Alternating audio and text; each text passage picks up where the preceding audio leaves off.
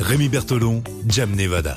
Votre nouveau rendez-vous, une histoire folle, vous a raconté tous les jours avec euh, Jam Nevada. Bien sûr, ce sont des histoires vraies. Là, on va en Angleterre avec la Tour de Londres, là où sont entreposés les fameux joyaux de la couronne, c'est ça Exactement, oui. C'est une disparition qui secoue l'Angleterre. Le souffle, euh, le souffle est coupé. Le souffle est coupé.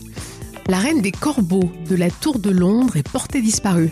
Qu'est-ce que c'est que cette histoire Alors la reine des corbeaux, elle s'appelle Merlina. Elle est décrite comme un oiseau au caractère indépendant qui n'a pas été vu depuis plusieurs semaines dans l'enceinte de cette forteresse historique qui borde la rive nord de la Tamise. D'accord, mais pourquoi, pourquoi il parle des, des- des corbeaux euh, dans cette tour Eh bien, parce qu'il y a sept volatiles qui vivent toujours sur le site.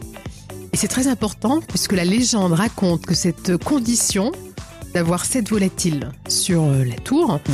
est indispensable pour empêcher la chute du royaume. Car D'accord. c'est- Oui, c'est vraiment une légende qui... Ah, ces anglais quand même. c'est une superstition, mais qui est très très ancrée hein, dans, dans, dans les esprits. hein. Euh, si tous les corbeaux venaient à quitter le- la tour, le royaume s'effondrerait et le pays serait plongé dans le chaos. C'est J'adore. vraiment Je suis en officiel. train de me dire que le, le corbeau il s'est fait la malle, euh, c'est à cause du Brexit.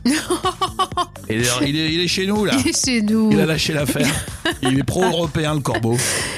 Alors, selon un décret royal euh, qui aurait été euh, émis par Charles II en 1630, il doit y en avoir précisément 6 sur le site à tout moment. D'accord, et non 7. Donc euh, c'est c'est limite limite là. Oui, hein. c'est limite. Et Merlina, euh, la reine des corbeaux, euh, c'est ce qu'a déclaré un responsable à la BBC, est un corbeau donc à l'esprit indépendant, euh, qui a malheureusement quitté l'enceinte de la tour à de nombreuses reprises, mais elle est toujours revenue.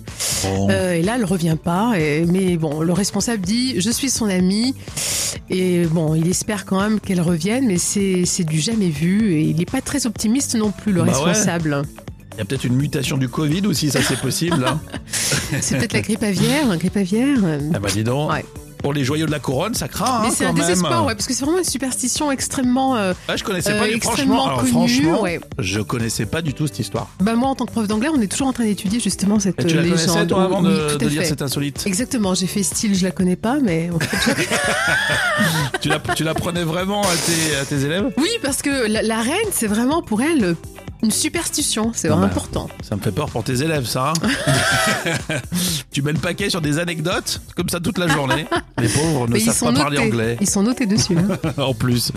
Bon, une histoire véridique tous les jours. Et puis le vendredi, on écoute euh, et on réécoute et on en parle de celle qui a euh, fait- suscité le plus de réactions euh, sur euh, notre page Facebook. Allez faire un petit tour, commenter la folle histoire du jour.